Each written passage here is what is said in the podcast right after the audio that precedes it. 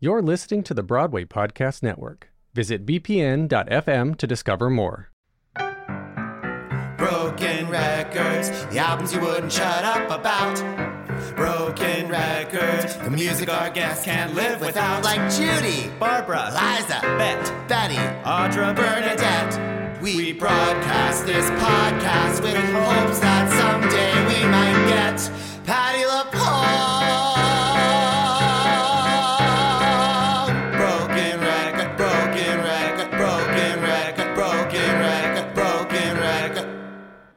Welcome to Ben Rimalower's Broken Records on Broadway World, Broadway Podcast Network, and Broadway On Demand. I'm your host, Tony Asbeck, and I'm here with my lovely co-host, Laura Osnes.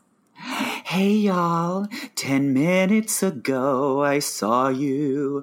Da da da da da da da da. Um, hey y'all, it's so good to be here with uh, y'all and uh, my uh, And- lovely. Mall. and what? I, I don't know. So you say me all would be mall? yeah, yeah. How are you? I'm so good. Um, I'm okay. I'm fine. I'm Mm, good. I'm mm, well. mm. I'm well. You well. sound fine. I'm grateful. Thank you. Yes, yeah. You have to, you know, be grateful for the little things these days. Lonnie used to say that uh, fine, you sound fine about like um, whenever I would be like, I guess we'd be like in rehearsal for something when I was his Mhm. assistant on various shows and, that he was directing, and I would I talk shit about a performer in our shows. Now that I'm saying that, I'm like, I feel like I didn't do that, but there must have been some that we had like a running thing about, and Yeah. like I would like get him like going a little bit like down the negative road, and then he'd be like, "She's great, she sings fine." And I don't know why years later, when I would say that line back to him, thinking it was like a fond memory of the good old days, he would be like, Don't be mean. Don't be mean. Don't. She sings fine. I, I want us to. Uh, I want us to uh, somehow incorporate that into our uh, daily banter. Oh, yeah, she sings fine. It was, she, she's great. She sings fine. No, but it was like in one breath. He was like, She's great. She sings fine. Who's someone that you would say just sings fine? Oh, lots of people. Um, I don't know. Like, uh, it's not even an insult. It's like, you know, who sings fine is like um, Catherine Zeta Jones, Cady Huffman. Mm-hmm. Mm-hmm. Mm-hmm. I mean, honestly, frankly, Sutton Foster. Mm, I do not dispute that. I mean, to me, this isn't really even what Lonnie meant. I I would say someone sings fine to mean that like they're they're solid. They're just not. I, there's nothing about their voice that I am like hard for. Yeah. Yeah. I feel yeah. Unlike some people. Yes. And if any listener, listeners of ours are hard for Sutton, we support that. Eh, do you know who I am like weirdly hard for right now? Tell, oh, I know, but tell me again. No, you don't know. I haven't told you this. Oh, not Elaine? Well, that too, but that's not weird because I've been talking about it nonstop for like a month. Right, right, right, right. I'm like really weirdly into Tyne Daly's singing voice right now. Really? I don't like- even know if I could pick it out of a lineup. It's so she's like she's like have an egg roll, Mr. Goldstone. I love I love it with a bit of a oh. And like uh like I know they she has talked and like people have talked about how she like wasn't in good voice on like the Gypsy cast recording and how she like sounded much better like most of the run than she does on the album. But I like love her on the album. Like I feel like just vocally Tyne Daly might be my favorite Mama Rose. No, no, no. You are drunk. You would not you will not keep that up. You will not say that tomorrow. Okay, let's just check in about this on Yeah, the regular. This is a new segment. Do we like Tyne Daly's singing voice? No, like I'm sure I'll always like her singing voice, but I want you to check in whether I will still stand behind this statement that vocally alone, vocally speaking, she is my favorite vocal performance as Mama Rose, judging by the vocals. Even more than Patti? Well, here's the deal with Patti is like it's a little unfair to compare Patti's vocal in Gypsy to anything because I feel like I am to Patti's vocal in Gypsy the way Rose is to June's career. Gotcha. Like, do you know what I mean? yes, it scans. And like, so it's just like very fraught. Mm, mm, mm. Like, no matter what gifts Patti gives me in her performance as Mama Rose vocally, I'm always like, oh, but like, we're, didn't we talk about a Nintendo? I'm just like, I'm always gonna be just like nickel and diming her for like Yeah. random, like, and you can't even please me. I'm like, no, I wanted you to go up at the end of some people. No, I wanted you to slide down like Bernadette. Like, I just, I, I don't even mm-hmm. know what the fuck I want, you know? Yeah. Well, that luckily Whereas, we like- have so many to choose from. Tyne Daly as Mama Rose, I'm always just like, why the fuck do I even have this? Oh. That's why. I don't even know if I've ever listened to it all the way through. She's definitely the Rose I know least. I highly recommend it.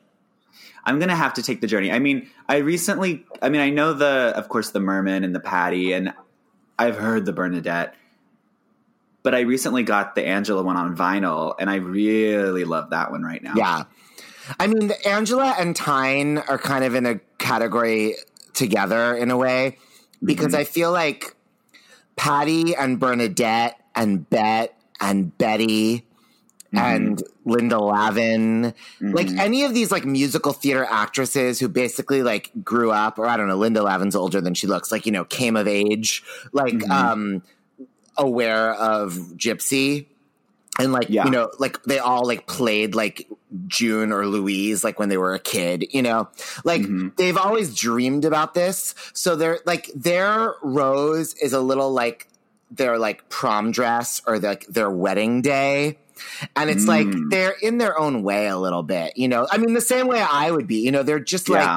like they're like this is how i'm gonna sing some people i really want to Ah. Yeah, yeah, know? yeah. Whereas like Tyne Daly's like, oh, you want me to come in here? Okay. like, you know, she's like, she don't know, you know? And like, she's like, she's like, I, I, I thought I saw Gypsy, but it was, it was actually Dear World.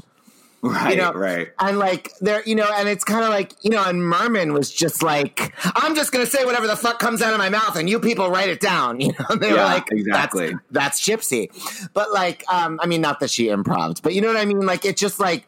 I feel like Merman just kind of like defined it, you know. But like, um, but Well, and Angela, she was the first, so there was no like nothing to go off of. Really. yeah, yeah, and, and and and Angela, I think, was very like, well, I'll approach it like a text, you know. yeah, yeah. Start with the text, dearie. You know, and you know, and, I mean, Patti says she starts with the text too, which is true. Uh, but you've got to believe that there's some gay man like in skinny jeans in Patti's head, being like, oh, for sure. being like, I don't want to interrupt you or anything, but can I just say what Bernadette did here? Okay, I'll wait. I'll wait.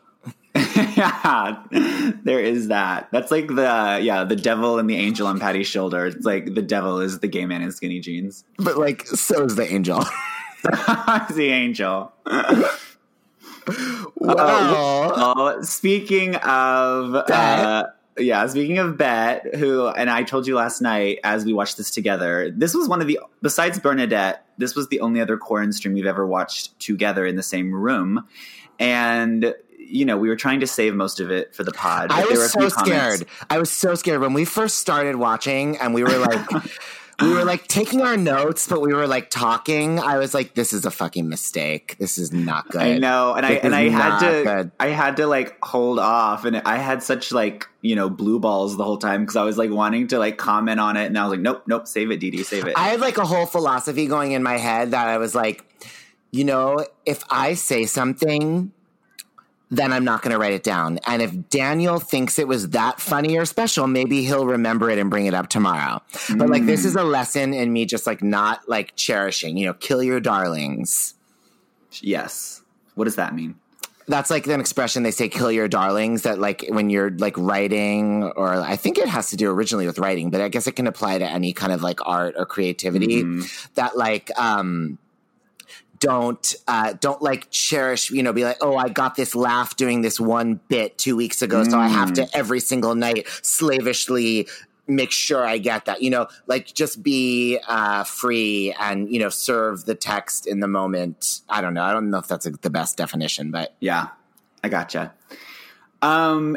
Anyway, what was I saying? well, we still haven't said that what we are corn streaming today is Diva Las Vegas. Vegas, starring Miss Bette Midler, the divine Miss M herself. But I wish it was Um, Tyne Daly. No, I'm just kidding. No, you don't mean that. I do not mean Um, that. Not at all.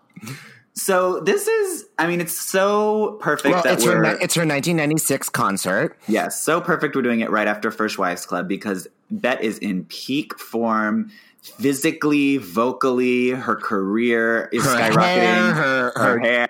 clothes, her makeup, her harlettes, her Yeah. material, her Everything. marriage, her relationship with her daughter. It's all her relationship there. with carbs, Yes, everything. Yes, yes, yes, yes. Um, and I'd never seen this before. You know, I had seen, and I told you this last night. I've seen Bette at the Baths a thousand times. I've you know Live at Last. I know really well. But this kind of later Bette phase, and not even later, like really peak Bette. Um, But I mean, I- like, I- how do you even say peak Bette? Like, peak Bette is like, Bette is so multi-peaked.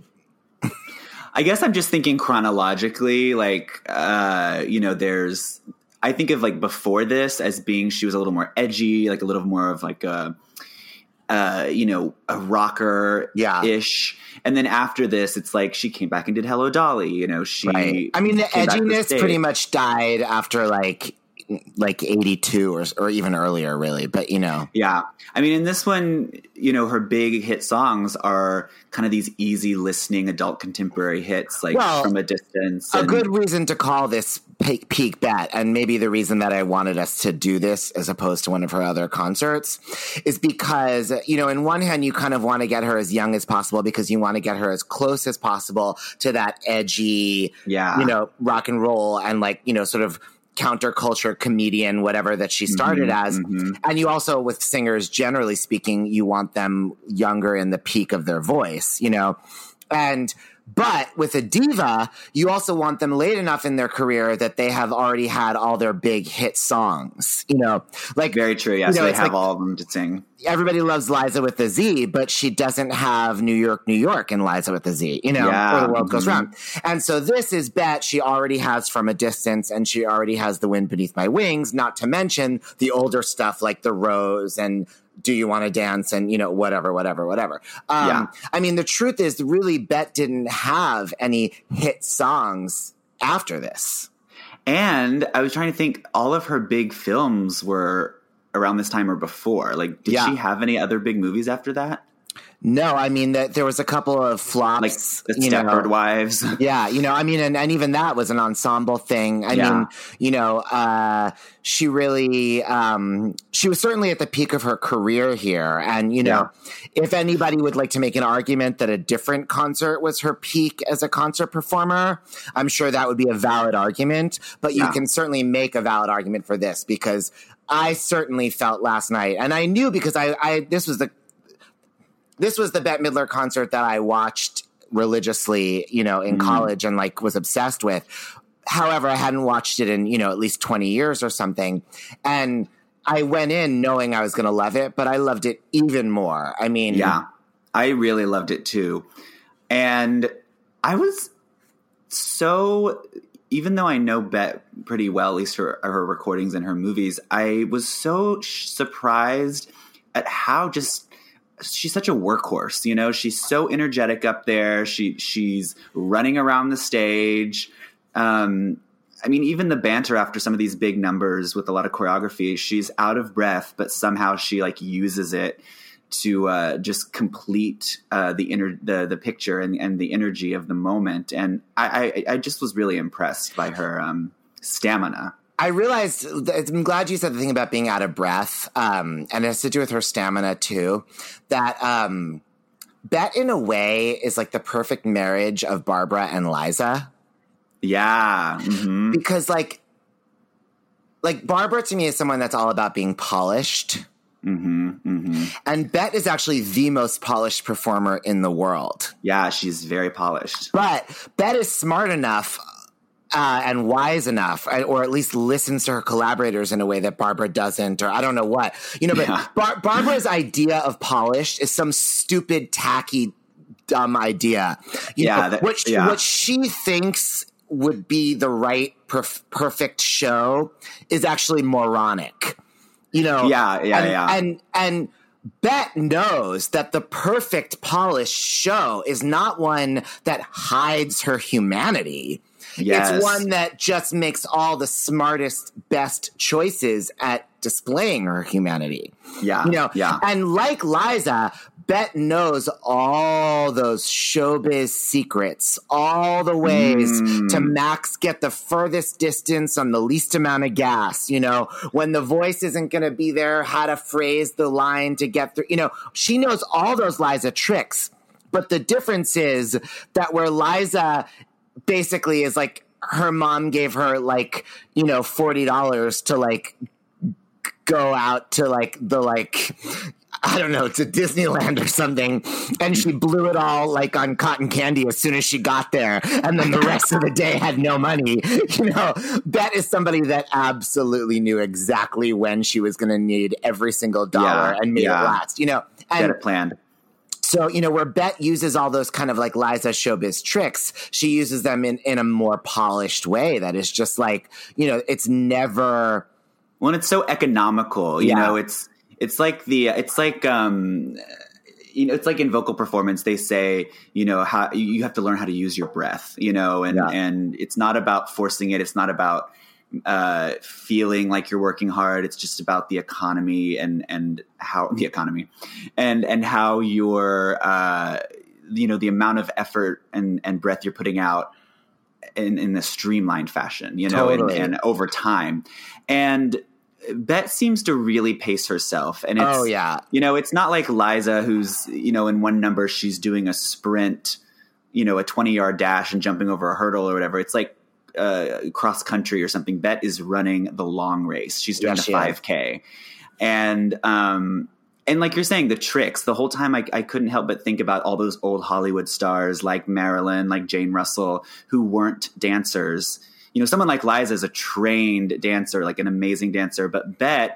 she gets by on these tricks with a lot of, you know, arm movements and like her funny little Bette walk and um, her hand motions. I mean, but it's all so uh, precise and choreographed, but it it's never dull or it never comes off as, No, because her, as, um, her- all her physical movement, just like her singing, is so authentic to her and so Yeah. expressive. I mean, Yeah. the greatest thing about uh, Bette's. I mean, I don't know. I'm just so in love with her. I, it's so yes, me too. that I mean that walk is so I just love watching her move, you know, and Mhm. and really love watching her sing. Oh, and the such a pleasure for me about seeing her do a show, a whole show, is that she, when she gets to all of her her songs that are her songs, you know, whether they're her number one you know major pop hits like from a distance and the rose or whatever or whether they are just songs she's done on an album that might not you know be as famous but as a fan i, I know her version I Mhm. love watching how she's going to sing it live because Yeah. it's economical, but it's also artful, and it's Mm. um, it's really. Uh, I, I love watching where she's going to spend that gas, spend that breath in the song. You know, where Mhm. where it's where it's gonna. where- You know, when she sings "The Wind Beneath My Wings," you know, I mean, that's a song that I've sung in karaoke. Why have I sung that in karaoke? I'll tell you why. Because like when I started going to karaoke, uh, you know, in San Francisco in the '90s, most places didn't have pages and pages of show tunes like they do nowadays. Mhm. So songs that I knew all the words to were much more limited because they didn't have all those Broadway tracks. So I had to choose the very few pop songs that I actually knew all the words to. So that included "Wind Beneath My Wings," right? Right, So that's right. a very vocally ch- taxing song to sing. Now maybe it's a good key for Bette as an alto, and it doesn't go to like crazy high notes, you know. And then down the octave, it was like a more comfortable key for me who can't really sing, you know. But like but still it has those big vocal lines and as like the amateur like idiotic singer that i am from the very first chorus i'd be going fly fly you know just like giving it all my all you know Yeah. and um but you watch Bette and it's you know she it's so i don't want to say careful because that makes it sound like it's not um full of feeling but mm-hmm. it's it's very well considered and she knows Yeah. where it's you know you know someone like liza you know or even like a Patti or a bernadette or whoever you know they'll spend their breath in the sense of you obviously can't do that for the entire song so you've just got to like build the number which makes it more exciting anyway to start smaller and gradually get bigger you mm-hmm. know? But with Bette it's like she'll really make choices where you know Yeah. there, there'll just be lines that are mostly breathy, you know, or she'll use a lot of like the background vocals, you know.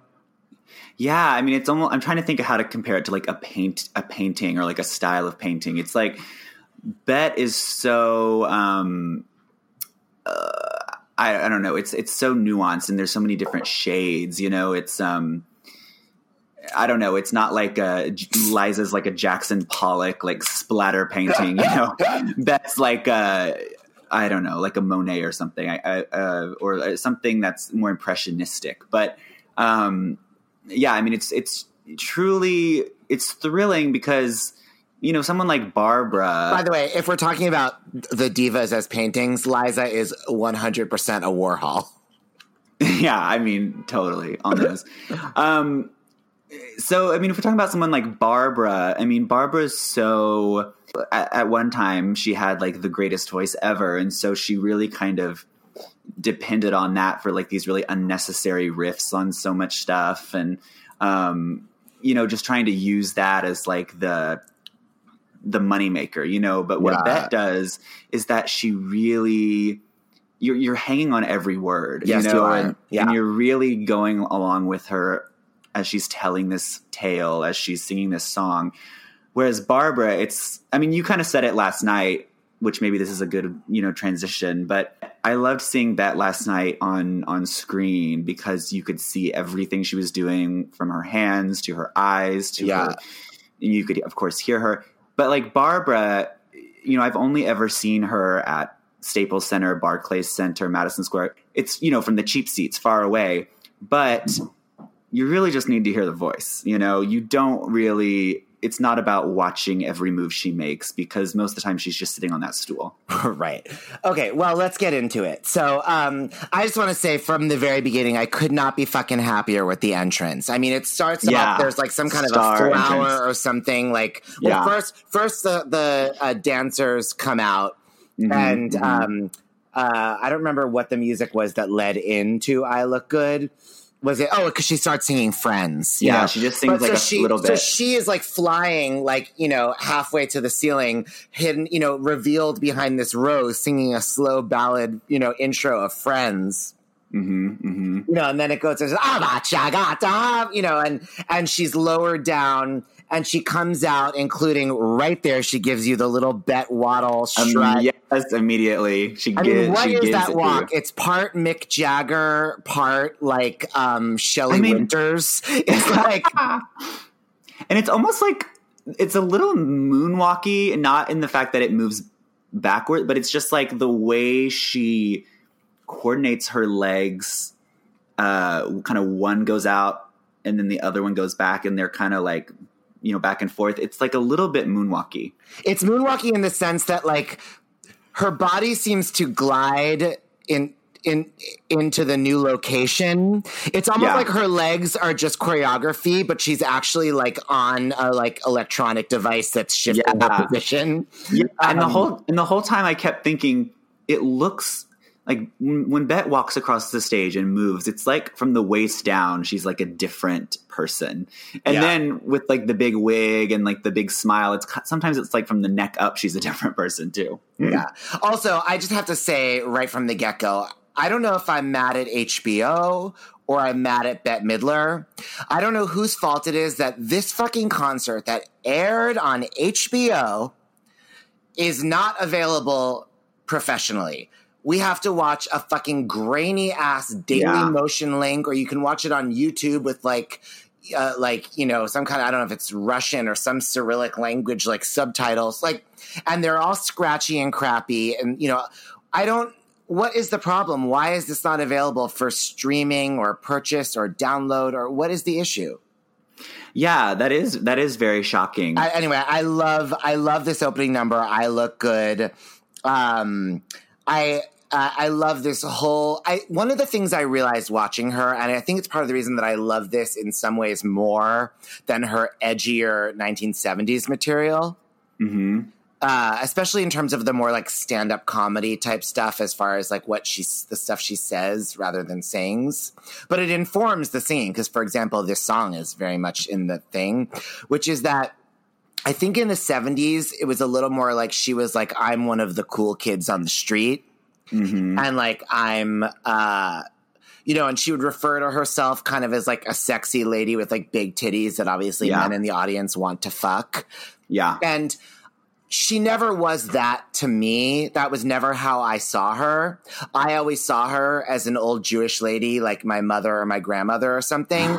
so I never could really identify with her that much as like a cool kid, like talking to me, like with the hip commentary. But Mhm. here, it's a little more like it's me, your old friend, or like you know, as Pixie would say, your cousin Bette Midler. Mhm. You know, and she's like, she's like, you've known me for forty years, and here I am to check in with you because we haven't seen each other in a while. And so Yeah. all this banter is sort of like you know, even when she's doing this sort of almost hacky kind of like very stand up y material about like, and it's so 90s because it's so dated about like, you know, I don't know, what is it, like portable phones and yeah, like, portable phones, the internet. yeah, all that stuff, you know, and it, but it's, but I, I, I still enjoy it because it's like, she's like, oh, the last time I did a televised concert was 1990 and this is 1996. So, so much has changed. We have to catch up on, guys, you know? yeah, And yeah. like, I really, uh, I really appreciate that, and, and and the opening number just starts in that place, and it's I love this idea of I look good because she does, because Yeah, she, she is really does. somebody that's been characterized somehow in her persona as like you know I don't know fat or maybe not fat, but like not what you know society deems as what a woman would look like to be attractive Yeah. or something, you know. And here she just looks so fierce and just so in her body and just so sexy and fluid and Yes. just you know the tights, the high heels. yeah, and just you know, I mean, you you. How, however she looked in the 70s, you know, or even in the 60s, she certainly had never moved any more acrobatically and athletically and just, you know, fiercely than she does here. I mean, this is a, she's at a maximum physical form. Yeah, absolutely. Um, And I, So, yeah. I, I remember feeling like so depressed about it because, like, I was like, Patti LuPone will never look or move this great. and I think Patti, by the way, is way more beautiful than Bette Midler. oh yeah, yeah, yeah, for But like, sure. but just Bette's look. I mean, we make fun of the things she wears in the first half because it has this weird tail that hangs down. yeah, it's, It's so like, bizarre. It's like these. I don't know if it's like black stretchy material or black velvet or something, but it's like these like black kind of like stretchy, thick black tights, and then in the same fabric, this like short sleeved. Kind of like sexy, well fit, like top that like drapes over her breasts and then kind of like mm-hmm. hangs loosely around her midsection and then cuts off just below her kind of like ass level. Except Yeah. in the back, it like goes down like with this weird tail. And yeah, it's. I mean, it's it's. It almost looks like a like a tassel that you'd put on like a a curtain or something. I mean, it's like kind of the Carol Burnett Gone with the Wind uh, curtain dress. It's like uh, except they that made it's very this shirt. subtle in this like black fabric or whatever. You know, it's almost it's like it's very much that '90s bullshit, like asymmetrical, like oh, you know, it throws the eye and creates a longer line or something. You know. But Yeah. but it's a little whatever. But most of the time you don't notice it. Most of it you most of the time you just see her in this like chic, form fitting, flattering, elegant, Yeah, but also black. like you know, and like sometimes like this 90s thing where they try to have it both ways to be sort of chic and elegant, but also a little bit athleisure ish. Mm-hmm. sometimes the 90s idea of that doesn't gel, but this gels beautifully. It's exactly what you want her to be in. Even with like the strappy, like high heeled, like platform sandals. It's just, it's, it's everything I want a diva concert, especially a Bette Midler concert outfit to be. Yeah, it's minimal, it's classy, but it's also she can move in it. Yeah, and but it's I really love it, love it, love it. Um, Um, and uh, So then is the next song Miss Otis Regrets? yes, and um, I realized like it's kind of funny because that album was six years old, Yeah, and it was a successful album. What uh, what's it called? Some people's lives. some people's lives. You know, and it's the album that had "From a Distance." hmm Um, but uh, but Miss Otis regrets is not. I don't necessarily think of that as one of her like standards. No, I mean Um, that's just a standard. and she does stuff. There's a couple other tracks, uh, tracks, songs she does in this concert that are kind of like that, that are just like songs she happens to have sung on an album, but they're certainly not one of like her signature songs. And I realized that's something else I love about Bette is that like you feel like all her albums, like as an artist, as a singer, when she recorded those albums, she chose those songs because they really meant something to her. Mm-hmm. And they still do. And whether they became a global, game changing number one pop hit like The Wind Beneath My Wings, or whether they're just an old standard she happened to cover on her album, they're a song that she loves. And that when she's putting together her concert, almost a decade later, she might choose that song. As opposed to Barbara, who I feel like is just like in the game trying to make money and she throws the pasta against the wall. And if the song's not a hit, she divorces herself from it and you'll never hear it again. yeah, absolutely, absolutely. Um, Or or Patti, who's like, no, we did that song in that show. Now I don't ever want to see it again. like, totally. like, oh, well, if you want me to do like coulda, woulda, shoulda, and Lady with the Torch in rep, then you'll get all the songs. But like that song, you know, it's like not, it's not so, um, it, you know, it's more l- contained within this sort of theatrical uh framework. You know, whereas with Bette, I feel like it's really like she's she's the concert could draw from any place in her long career. Yeah, yeah. Well, and it's, you know, no better example than the next song, which is, as she says, Did I Sing the Ballad Yet? Uh, Spring can really hang you up the most. I mean, but speaking of going back to her old hits, I love that she not only goes back to the old song hits, she goes back to her old punchline hits. I mean, that's from Live at Last, right? Did I? Did Yeah. I- she's in the middle of like a long, like funny, like banter monologue, and she's like, "Did I sing the ballad yet? Was it wonderful?" Was it Um, wonderful? And here she says that just like as a throwback to that. yeah, which I was like, I was like, is she recycling that?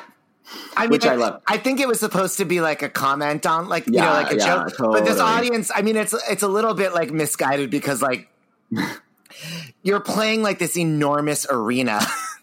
Yeah, like that's the, that's the kind of bit that works better in an intimate like venue packed with just like mega fans. You know, yeah, yeah, yeah. I mean, obviously, when you're Barbara or Bette or Cher or somebody, like any venue can be packed with mega fans because the whole world are your mega fans. But I think this level of like minutia might have been like an overreach. Yeah, and in Vegas. I mean, it's yeah, Yeah. it's not like she's doing this in, you know, lower Manhattan. Exactly. Exactly. Um, but this this next song, the ballad, "Spring Can Really Yes. Hang Up the Most." This I love, love, love this song so much. So And much. Was the first version I heard, and truly, this song. I mean, "Thighs and Whispers" was really my true in with Bette, and that's what really made me a mega fan. But "Spring Can Really Hang Up the Most." That was the first uh, song I heard of hers that really got me interested on the ground level. And uh, the orc- there's a whole orchestration behind it. It's uh, again on on some people's lives, and the way she sings this song is just so beautiful. I mean, her her voice has never sounded better than on this song, and she's so um like I don't I, I don't know. it's just artful. It's just it's that artful. she's, yeah, she, she's interpreting. in a way that's but it's it works on both levels she is interpreting and telling you a story yes but she's also and i say this as a term of respect she's a song stylist. And Yes, let me put it this that. way she's a musician. So Bette is singing music and she's using her voice as an instrument to make beautiful music. It's not, um, you know, a lot of the singers that we talk about, the Pattis and the Barbaras and stuff, like part of them is telling the story and part of them is maybe showing off how great their voice is hmm but they're not necessarily like painting a picture with their voice in this way, you know? Yeah. Um, and Bette really, and you know, it's, I railed against Barbara comparing her to Bette on that old standard for all we know. Not the mm. Karen Carpenter for all we know, which we love Karen and Shirley Bassey and Carol Burnett and random people Yeah, doing. yeah. But the old standard for all we know, which Barbara sang at the concert in 93 and just does a worthless version Ugh, just a, an artless, heartless snooze fest take on the song. as, Yeah. as opposed to Bette's, which is on. I think is that on the For the fir- for the Boys. boys is the opposite. I mean, I didn't even think it was a good song until I heard Bette's version. That's just exquisite, you know.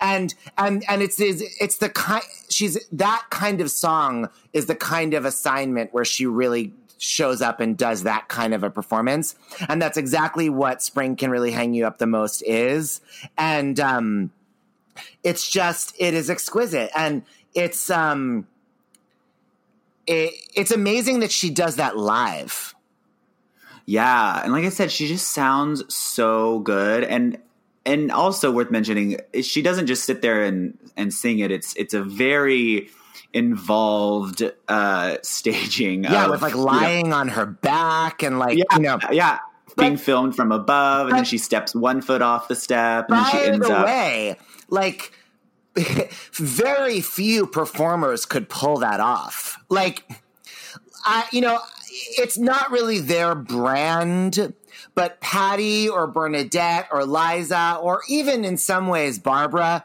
they could do the comedy bits Bette does. Maybe they wouldn't do Bette's comedy, they'd have to do their comedy, but they could do that kind of stuff. And if they got off their asses and learned the I mean, certainly Liza does choreography, they could do the big numbers Bette does, you know? Mm-hmm. And obviously they all can sit on a chair and, you know, and just sing the fucking song, you know.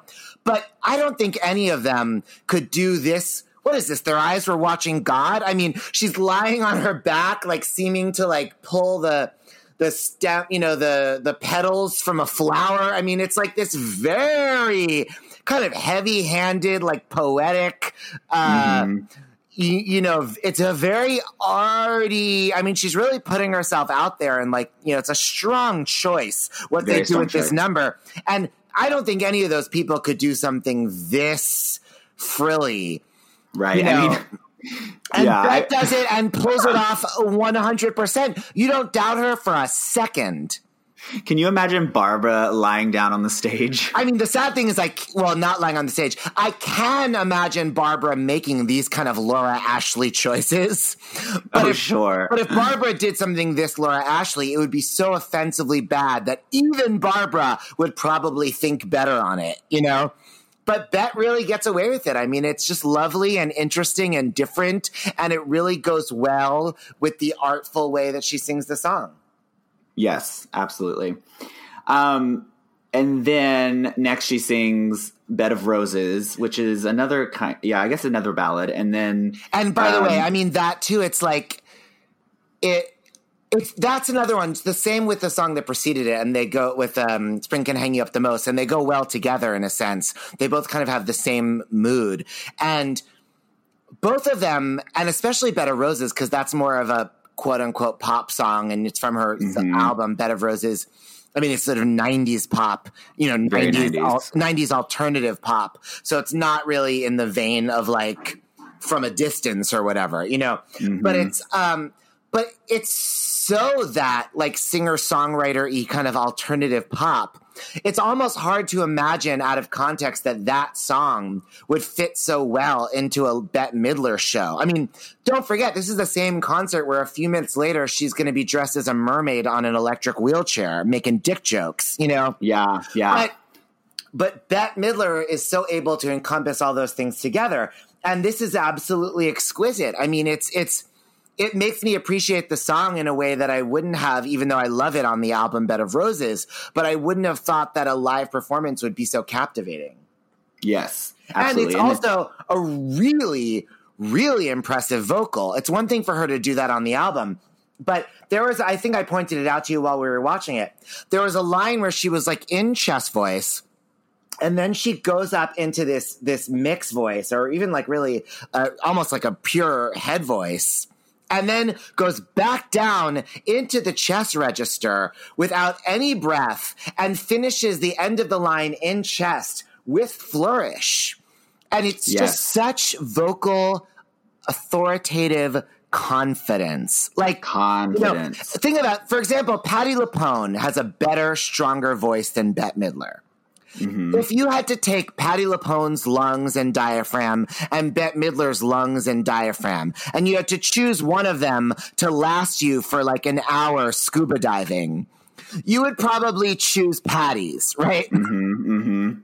And yet, even Patti, who can blow the roof off the place by exploding into a enormous, ex- crazy loud belt note in a straight tone chest voice on a very high note that goes bigger and louder and longer than you would have expected. And when you would have thought it would be over, then it releases the vibrato.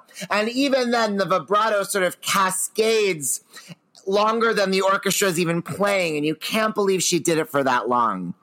There's still a little sense with Patti of doing it that somehow gravity is involved. Kind of the way like an amazing acrobat does a flip. You can't believe they did a quadruple flip, but they're still sort of in a way they're racing against the clock of gravity. You know what I'm saying? Mm-hmm. Whereas with Bette, there's something about this that is so artfully planned that it's like she seems to just be completely in the driver's seat in this way. There, there's gravity is not factoring in. It's like she's just painting one stroke after the other. It's it doesn't it, it doesn't have the tension of the thing that Patti LuPone does, which get you know. So it's I'm not shitting on Patti, obviously, but I'm just saying there's something that's so. um it's so without tension. It's just like she sings to the end of that line in this way that is just so calm. And it just enables her to just do something that a lot of them couldn't do. And yet, singers that do that kind of calm, artful singing tend to be more boring and don't have Bette's theatrical prowess. Yeah, yeah, it's a nice balance. I mean, Yeah. she she's truly an artist. You know, she's not just one of those performers who's like a vessel, you know, No, or, or like a voice. Exactly. Um, so then we go into this, which I have never heard this before, and I was loving it so much. She talks about um, movies and the First Wives Club, which you know was a big, big hit, um, box office success, And, all, and all the stuff about the testosterone kings being toast Yes. by Sunday, naming names of. I mean, it's funny because she says the people that were stars at box yeah, office so funny. Bruce Willis, Steven Seagal. But like, but I just, it really, I mean, I love that her production company was called All Girl Productions. Mm-hmm. And First Wives Club is this Bette Midler, Goldie Hawn, Diane Keaton. I mean, we were talking about when we quarantine streamed it, how we were taking it from the patriarchy and proclaiming the actual like classic that it truly is. Mm-hmm. And you know, and I love that Bette is leaning into that and embracing that in this moment. That you know they were they were not supposed to do better than those big testosterone movies that they opened against, but they grossed a hundred million. And Yeah. you know, I, I love that it's this like um, uh, power for for women and gay men moment. Yeah, ex- exactly. Um, so she sings "Everything's Coming Up Grosses," obviously a parody of uh, "Everything's Coming Up Roses," and um, going into, of course, "You Don't Own Me," thrilling, Sing- though. signature Every- song. Everything's from coming up grosses. I have to say is maybe the best. I mean, I was like squealing with delight. I mean, It's so good. I'm in a hit, a big fucking hit, and baby, you know everything's coming up grosses for me. So fuck you. It's so incredible. I yeah, mean, it's amazing. I just love her just like savoring that. And yes, and then you don't own me. And that, by the way, you don't own me. Oh, I meant I didn't do my homework. I meant to compare it to how she does it on the For the Girls album. Mm, yeah, because I couldn't Oh, I remember that was on there. I, I couldn't remember how that was on that album. But it's anyway, but it's a great version of You Don't Own Me. And um it made me really mad that this was not an album also. Uh, you mean this concert? Yeah, this should have been a live concert Yeah, album. it really should have been. Um, you know, I just it's so also interesting thinking about not only is Bette, you know, legendary. She started out as a live performer, you know, with kind of the comedian uh, stand-up chops, and she's also a best-selling recording artist. But she's also a movie star, and it's like those three threads she kind of weaves together to create this braid of, you know, I like that. showbiz fabulousness throughout the night and and whether you know some of her fans like us are are a fan of all three of those elements but some are just fans from movies some are just fans of her uh, music work so you know there's something for everyone but the way she weaves it all together and uses each of those elements of her uh, self and her identity and um, persona as Yeah. a star and a singer and an artist um, and creates a show like you're saying that's so artful but so high energy and entertaining is just really extraordinary and and you know I mean, props. Bette is just so unique because she um she was born and became a star in a time when we no longer had the kind of entertainment where somebody could just be like a singer and a star and do these big Mhm. shows and be huge, you know.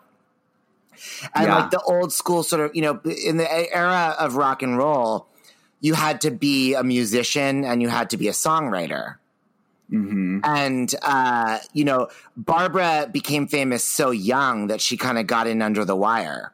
yeah Um, that's a good point. point And, you know, Bette was able to be enough of a rock and roll singer and enough of a counterculture figure um, that she, in a way, got in under the wire too, even though it was, you know, 10 years later or whatever. And, and then, and then she was able to become a movie star not the you know Barbara was a movie star in the 60s and 70s as a romantic leading lady.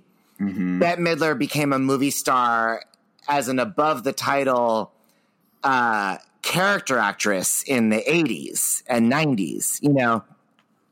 And like, so it's such a weird patchwork that made her career. And the fact that she's able to have these live shows that utilize all those things and sell out in Vegas or Madison Square Garden or wherever, you know. Mhm. I mean, it's the thing that eluded Liza, you know, like, Mhm. Uh, Li- you know, Liza in a way sort of started off on like the Barbara track, but she didn't get in as well, and then you know, uh, you know, not as successfully, uh, or you know, it ended, and she wasn't able to translate it into the pop hits that Barbara had or the 80s and 90s comedies that Bette had. And so, you know, even at Liza's peak, she was playing Radio City, not Madison Square Garden. Mhm. And, you know, that's a difference of what, like 15,000 seats. Yeah, yeah. Um, and it's also worth mentioning. Bette is, you know, in this uh, concert. I'm sure on HBO it was. I mean, it was on HBO, obviously, so it was mature content. Uh, but you know, she drops the f bomb a lot. Um, she makes jokes about sex and her tits and all this kind of off color humor. But then, you know, she's also no like I knew her, of course, as a kid. The first time I was ever I ever knew who Bette was was because of Hocus Pocus, Mhm. which is Disney. And uh, when I saw her at Madison Square Garden, uh, it was the For the Girls tour. She did this whole Hocus Pocus bit with like the costume and the house, and I mean, and I mean, she has such a, a range of not only appeal, but like what she can get away with. You know, it's like she's a she's done Disney movies, but yet she's also a raunchy like back in the day like this kind of sexed up like uh you know foul-mouthed comedian i don't i don't know it's not like people who are like well we're not going to go see her because she's too dirty or she, i mean Bette is so someone that's like a household name as well as Yeah. you know kind of this edgy uh kind of groundbreaker from back in the Yeah. day Well, and she jokes about it, how like now she's got to be respectable, you know. Um, but I mean, you know, that was the change. I mean, when she went, when she made The Rose and then, you know, started doing all those movies in the 80s and stuff, yeah you know, uh, you know, I mean, Beaches was a more family esque film in a way than Yeah, stuff. Beaches you know, too. it, she had she did change her um her her uh limits a little bit you know i mean also she was older you know and she was a mom and whatever and it was the 80s Yeah. you know but um although i have to say i there, she did a bunch of material on this about sort of like making fun of like political correctness hmm and her 90s take on that I enjoyed. Whereas now I have no patience for that when people do that, including her. hmm Um, I thought that was interesting to notice. Yeah, it was like the "Oh I Worry" monologue. Yeah, yeah. Oh, I worry, and then she would go off on something. Um, and okay, so then she sings The Rose. And I have to Yes. say that if you had asked me from my memory or just my expectations going to watch this for the first time in 20 years, whether The Rose was something I was excited to watch her do, I would have said absolutely not. Mm. And I could not have been more just staggeringly moved by it. I thought it was Yeah. so gorgeous and expressive and moving. And I realized, like, Bette is one of the few people that I can really enjoy an inspirational ballad from. Mm. Like, when Bette, I guess it it's it's along the same lines of like enjoying the Laura Ashley, like their eyes were watching God choreography for Spring can really hang you up the most. Like, Mhm. I will just give Bette a long leash. And maybe it's because she's foul mouthed and edgy. So she's kind of earned the right to be sappy too, in a way. Yeah, I mean it's it's like you know, it's a balance. It's like you're you're kind of ready for this now because she's given you these high energy uh performances and then she kind of goes to this moment of okay, it's a little maybe it's a little sappy, but it's quiet. It's But it's, not just the distilled. balance because other people could balance it and then they wouldn't get away with it. It's there's something about her what's special to her is that she can actually really fill both of those spaces in an authentic way. And it made me wish that Bette had played the witch in Into the Woods. Because Mm. I mean she would Ooh, prob- she should have been it in the movie. she probably would have some like cheesy mugging moments that would be annoying. Um, although she would be pretty hilarious in like the rap and stuff. But when Mhm. Bette would sing Children Will Listen, I would not be like, ah, a third inspirational ballad in a row. I would be like so excited to hear her do it. Um, Ugh, I would love to hear her sing that song anyway. yeah, she still should. Yeah, I love that. And there's some there's a part of the rose that always gets me. It's it's uh, if it's like a dissonant chord or like a minor. I don't know how to just how to the right word for it, but it's on when she sings "Taken." It's like da da da won't be taken, and there's some sort of suspension or chord change or something that happens there Mm. that is just so beautiful. And that part always, always gets me a little pang to my soul. Yeah, I'm with you. Um, okay, so then we, she does a, her first costume change, I believe, Yeah. and she well, she I mean, it's kind of she just puts on this little uh, um, kind of empire waisted dress over her existing Like a costume. moo Yeah, and Right, then a, a of- short, a short moo a short moo a shumu, and then uh, she talks about gypsy and burlesque, uh, which she describes as vaudeville with an X rating, and Well, then she does that number, Pretty Legs and Great Big Knockers. Yes, which yes, goes on for a very long time with a lot of burlesque business uh, interspersed. yeah, and, and it goes on way too long, and she does well, the but Ernie and Louie, it's I, I for me this section was too like yeah, I I think that like this didn't work for me. It was the first time I was like disengaged because it felt like it was literally she's just like, well, we got to entertain them, so let's think of stuff we can do. You Yeah. know, and I need higher stakes. I need to feel like you're actually there's something important that you want to convey to me, even if it's just comedy or something. But it has to feel more like it comes from a personal place of of of investment. And this just feels like it's just just shtick for shtick's sake. shtick. It's very sticky. However, I and I was feeling so disengaged and so bored, and because it was going on so long. But then she ends with that blind man joke, which was so was funny, funny. That I kind of forgave it a bit. But yeah. um, then she sings the. I, I just wrote down the Doctor song by Marc Shaiman.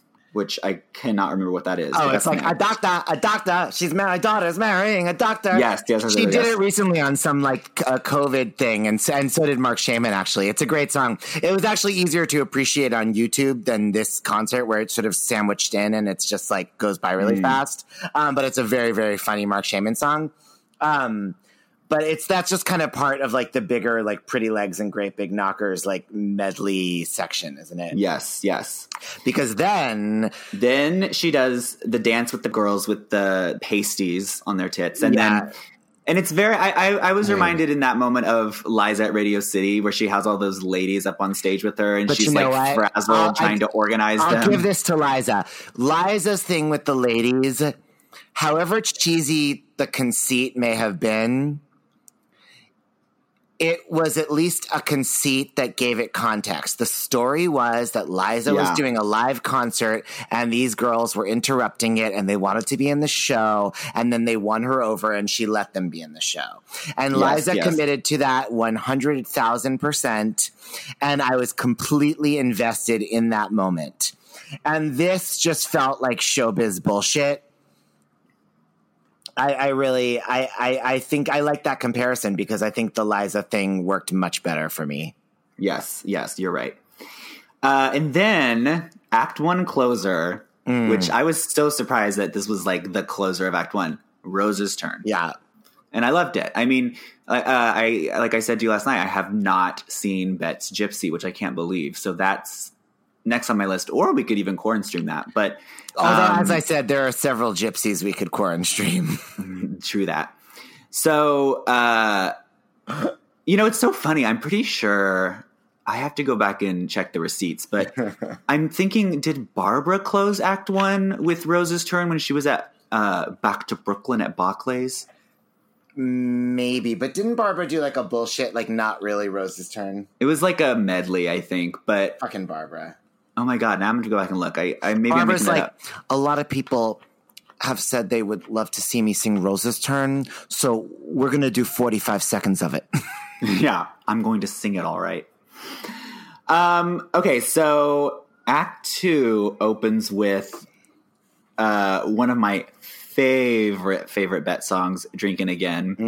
And it's a complete. There's a complete tiny little set happening. There, there's a, a bar that she's sitting at, and a sign behind her that says "Karaoke tonight." and then uh, she's wearing some sort of uh, like uh, wool coat that's like buttoned up to her chin, which I immediately clocked. I was like, "There's some sort of um, costume change or reveal that's going to happen."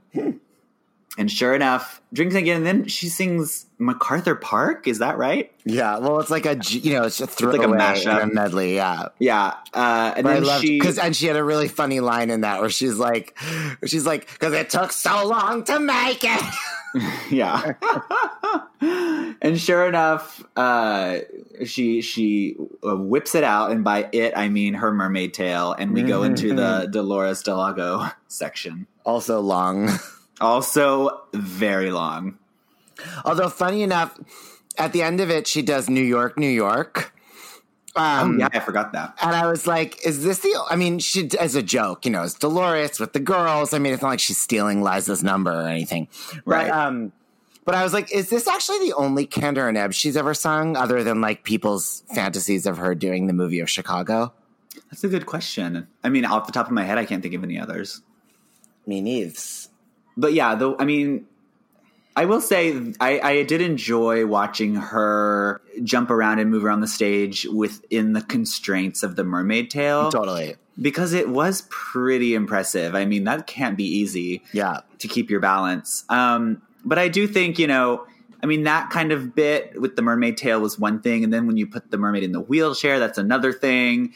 So I don't know. It was kind of too many bits for me. And then, yeah, the wheelchair choreography at the end, it, it did kind of drag on. But within the Dolores section, we get some great songs Oogie Boogie Bugle Boy, Boogie Bridge Woogie, Boogie Woogie. Boogie Bugle Boy. Oogie Boogie is a Nightmare Before Christmas, uh, which is on the the album Divine Miss M. Divine Miss M. That's one we, of her hits, weirdly enough. weirdly enough, and then we get Well, I don't know uh, if it's a hit, but it's one of her signatures. and then we it ends with kind of like a stunt like she is being held up by the girls and then they kind of flip her over in the air it's again pretty impressive Yeah. And then she does a weird bridge over troubled water where she's the girls are lined up and she's laying across their back that was the whole joke of like with the girls. I mean, that was Yeah. that was like MacArthur Park. yeah yeah yeah and then greatest love of all is that the last one she sings in that yeah, bit I mean, you know, it was all like I I gave her license to drive. Yeah. yeah, I mean, and another thing about her career that's so interesting is because all this shtick and all the characters that she's developed and, and used over the years. I, I don't know if inside joke's the word, but it's like if you're a Bette fan, you get it. And that's a way you're like, oh, yeah, she's doing Dolores now. Or, oh, Yeah. yes, now she's doing like the Soph and Ernie bit, you know? Yeah. And that's like a touchstone. It's like, um, I don't know, a little special moment she has with the audience because she's like bringing it back. And Yeah. it's these things that she's developed over the years that's not just based in her hit films that everyone's seen, you know? Right. So you kind of have to have a full Bette history to fully appreciate. Yeah. Okay, then she does Ukulele Lady, which that's on Bathhouse Betty. Yeah.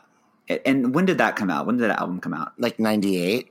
So that's after this. Yeah. So she was just, you know, kind of testing material. Yeah. I love that song though. And I, I love anytime she does anything Hawaiian, but I love that song and I love that album. Yeah, me, I love that album too. That's a great summer album. I mean, that, I mean, Thighs and Whispers obviously is my uh, uh, higher power, but Bathhouse Betty is one I listen to a lot when I'm walking around the streets in the summertime. Yeah. And then we get another new dress and we get From a Distance, Mm, so inspirational great. power ballad. The belt was in peak form. Truly. I mean, that's, I've always loved Bette's singing voice, but I think maybe because I know I've listened so much to her early recordings and Bette at the Baz, where she's just so like balls to the wall, kind of screaming. And Yeah. that part of me always kind of thought she knows how to use it, but it's not necessarily like a, a beautiful trained voice. But throughout this whole concert, it's, there's never, she's never flat. She's never, um, She's a better musician than most Broadway belters, you know? Yeah, I mean it's I mean it's in Yeah. two hours of singing, she never once falters. I mean No, it's, it's not at all. Very impressive. I mean, it's funny because I actually knew her more from the sort of like warm, syrupy 80s pop ballads than I did Mm. from. I, I, I had to then discover on my own the raunchy, campy rock and roll Bette Midler. Um, so, I mean, I really thought of like this kind of voice and style uh, f- first, you know? Mm. Um, but it is, but it is just impressive to just see her do it live, you know, because it is so warm and, and expressive and beautiful all at the same time. yeah, and you know it's live. It's not you know you, it's nothing to do with the production. Yeah. or, you know studio editing. I was wondering, like, do you think Bette believes in God? I think so. I mean, I think if you asked her, she would say yeah. I mean, in like a very kind of new agey from a distance way. Yeah, I hope it's like that and not just some like rote, like I'm Jewish. you know, like I said, I have a lot of religious family members, Christian family members, and you know, this song could kind of have a Christian bend to it. Oh, but I for sure. I mean, there's no question. Bette. I, I was I when I said Jewish, I meant in terms of her personal beliefs. If there's No, one oh, thing, yeah, I, yeah, yeah. there's one thing I know Bette would be smart enough to do is if she's recording an inspirational, quasi-religious, spiritual ballad, she would make sure it applies to the largest section of the population. Absolutely. But like I know, you know, certain of my family members who love this song were like, well, but it's still it's not really theologically sound because God's looking at us from a distance, like he's actually in our hearts, blah blah blah blah blah. So I mean, if, if you're thinking about it from that perspective, I know a lot of um, hardcore religious folk who would not you know, Yeah, that's agree with it. I mean, that would probably be any religion. I mean, the, anyone that puts that kind of like a literal like test to the song. I mean, it's not a you know um, theological song. I mean, you know, it, Right, exactly. I mean, it's like Barbara's uh, second Christmas album, which I don't really love, but she has that song called "One God," and I remember like in the in the liner notes, she was like, "This is something I believe in: the idea of oneness and unity." You know, so it's very um, broad and watered down. yeah. Um, speaking of from a distance, do you think Barbara, whenever Bette had such a hit with this, she was like, um, you know, I think I'll have um, Alan and Marilyn Bergman write me a song called "From a From a Distance," and it'll be about my relationship with the audience. Can't get far enough away. you know, that's how she wants you to see her. You know, one faux show. Okay, so Bette gives us the inspirational power ballad, and then she she gives us a little. I don't know if you call it dessert, but for me it was because she sings "Do You Want to Dance," Mm. which I fucking love this song, and um, did not disappoint. Yeah, totally. I mean, like you, you mentioned earlier, her breathiness. I mean, this is one of the songs. Where, Do you want to dance? Exactly. You know, and the way she styles that is so divine. So it's the divine Miss M Then to comfort you, which was an interesting choice. from I thought, Bette of Roses. Bette of Roses, which I love that song, Me too. but again, it's that very um, kind of cheesy '90s alt rock, alt pop uh, feel. And uh, I always love to listen to this song uh, when I've been drinking and I'm laying in bed trying to go to sleep Yeah. for some reason. I mean, I, I guess I have to agree with what you say. I, I just love that album so much, and it brings me such happy, s- like nostalgia. So I was just happy to hear it. Um, but I guess there are actually are other songs on that album I would have rather had her do live. What year was that album? Ninety six or ninety seven? So it was between uh, Some People's Lives and. Oh, sorry, 95, 95. Okay, so, but it, yeah, so between Some People's Lives and Bathhouse Betty, is that right? Yes, hmm Okay. Then she sings Stay With Me, Baby, yes, she does. Which, again, just commits and goes in, and it's like she's, you know, in her 20s again. I mean, it's it's really, really incredible. I mean, you know, I like I said before, to be a star in the rock and roll era, you really needed to be a songwriter and a musician. I mean, a, you know, mus- an instrumentalist almost. I mean, there was very, you know, it, you, when you think of like a, um, you know, I don't know, Joan Jett or Stevie Nicks or Tina Turner, even. Well, she's a little mm-hmm. more like from the R and B roots, but you know, mm-hmm. it, you know, Bette isn't what those people were. But when Bette sings a rock and roll song, nothing that she does could be done any better. Yes, yes, Like absolutely. Maybe she didn't she isn't who you had to be to be a rock star. But Mm-hmm. the way she performs rock and roll is of the quality of the greatest rock and roll stars. Yeah, absolutely. I mean, Um, And that's I the reason, by the way, that over the years she had collaborations with the Bob Dylan and Mm-hmm. and Mick Jagger and um, uh, you know um, fuck uh, Randy Newman and, Oh, yeah. and, and and I mean everybody like um, you Do know you think I she did she and Mick Jagger fuck? Am I making that up? Maybe I don't know. I don't know why I feel like I've heard that. Anyway, maybe not. I mean, I feel like Mick Jagger fucked everybody, but I didn't think that Bette did, except maybe in the 70s for a little while. But uh, I just love her singing of this. And I, I, I told you this last night that when I saw Bette, um, the one time I've ever seen Bette was at Madison Square Garden in t- 1999. It was the Divine Miss Millennium Tour. Yes. And I, it was just a couple years after this, and I had been so obsessed with this video, and I went to that with really high expectations, and I had really bad seats and I felt really disengaged from pretty much the whole show. And then right near the end, she, and I felt like I couldn't connect with her, you know, so far away. Um, but right so near the end, exactly, she sang from a distance. Um, but ri- right, right near the end, she sang "Stay with Me, Baby," and it was as if she was sitting on my lap. I mean, it was so Ah. you know transfixing and and seeing it in close up in this video is no less so. I mean, it's you know Totally. so so powerful and thrilling and it, you know it's just it's it's it's everything you would want it to be. Okay, then we get, I guess, the closing number, "Wind Beneath My Wings." Yeah. It's funny. I was thinking in terms of that song, especially. Like, I wonder how much of the way I feel about Bette compared to the way I feel about Barbara um, is influenced by the fact that Barbara never had a pop hit when I was old enough to know or care. So to me, Barbara is somebody who had pop hits in the old days uh, and had been a Broadway star and now was sort of like easy listening. And like, I liked her old work and I liked her new stuff as a little bit of like a camp curiosity. Mm, Yeah, yeah, and, and I still liked her like as a diva, you know. But like, but it seemed to me that basically Barbara's like creative fertile period was long gone before I came around, you know.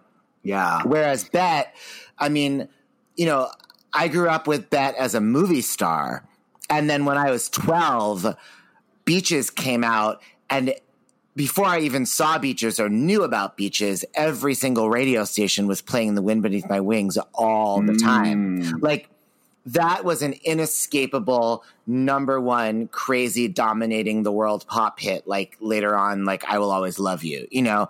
Yeah, it like it took over that summer or whatever that was you know?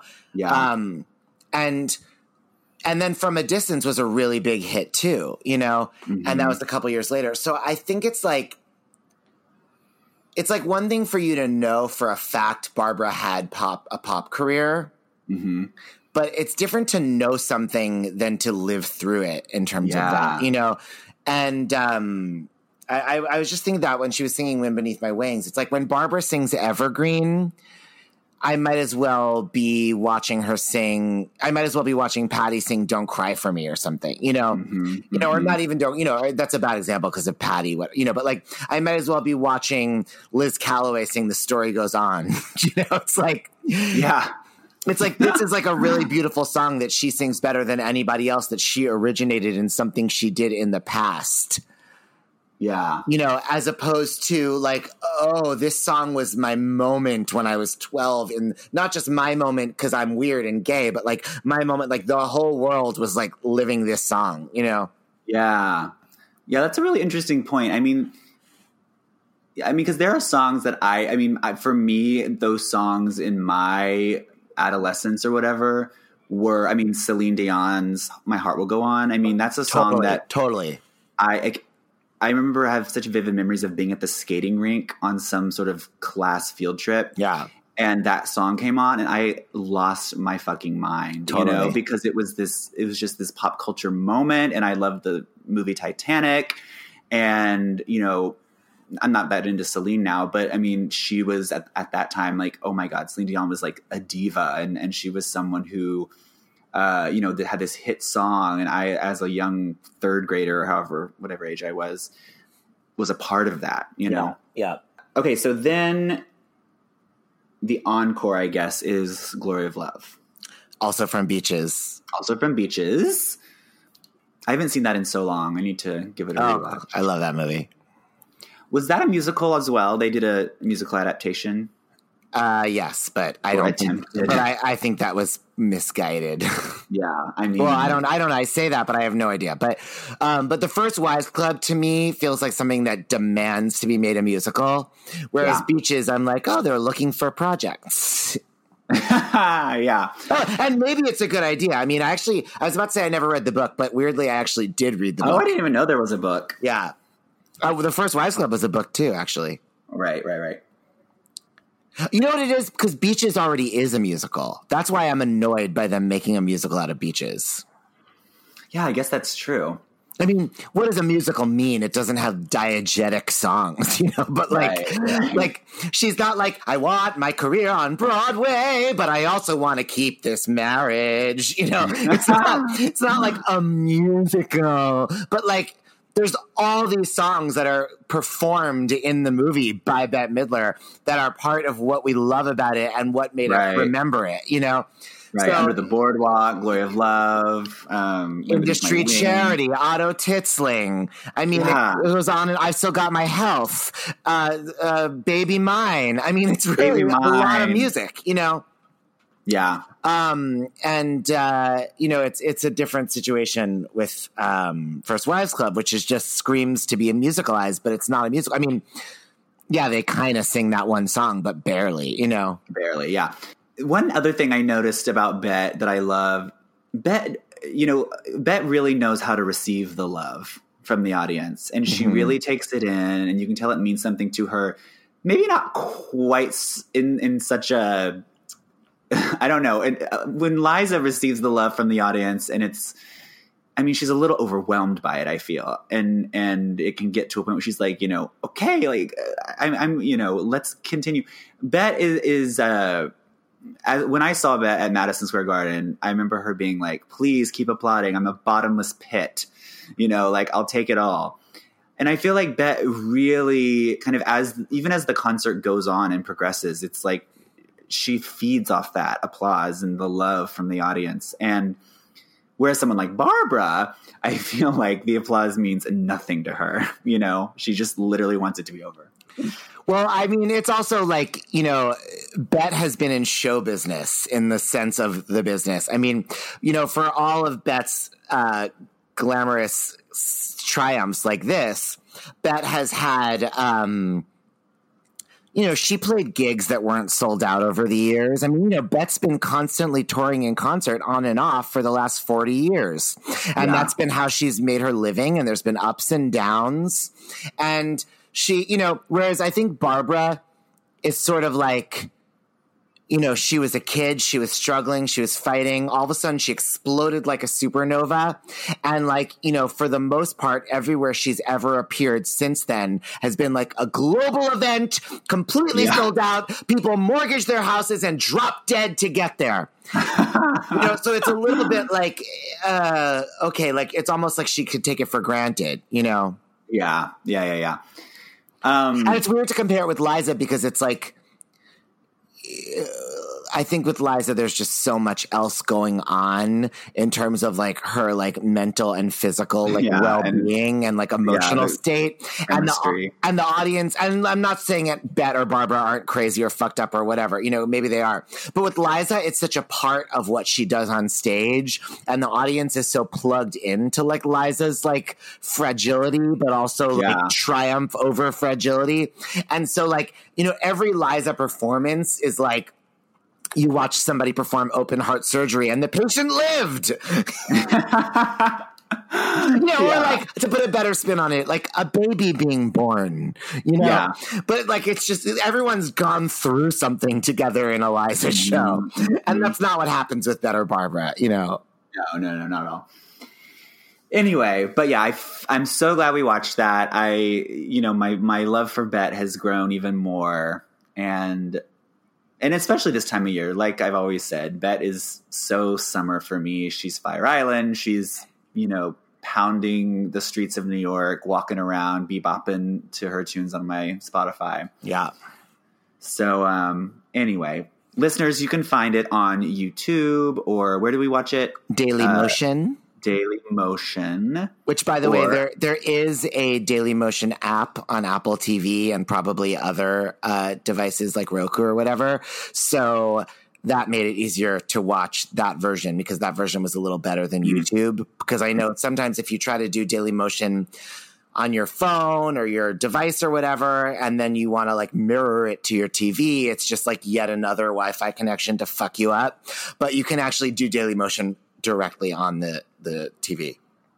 And I, you know, at first I was like, oh, this isn't crystal clear, but it didn't really distract me or bother me at all. It quality. bugged me. I'm really angry. I am so angry. I, I actually I want to I'm gonna I- I'm gonna say this now, but I'm gonna tweet it too to hopefully promote this fucking episode. I'm gonna say I can forgive Bette Midler for supporting Mike Bloomberg, but I cannot forgive her for not making Diva Las Vegas streamable. Yeah, yeah. Or an album. Well, that's a, That's another conversation. one, one, one uh, battle at a time. Yeah. Um, all right. Well, thank you, listeners. Thank you, Benjela. Thank you, Daniel. And um, yeah, we'll see y'all soon. Bye.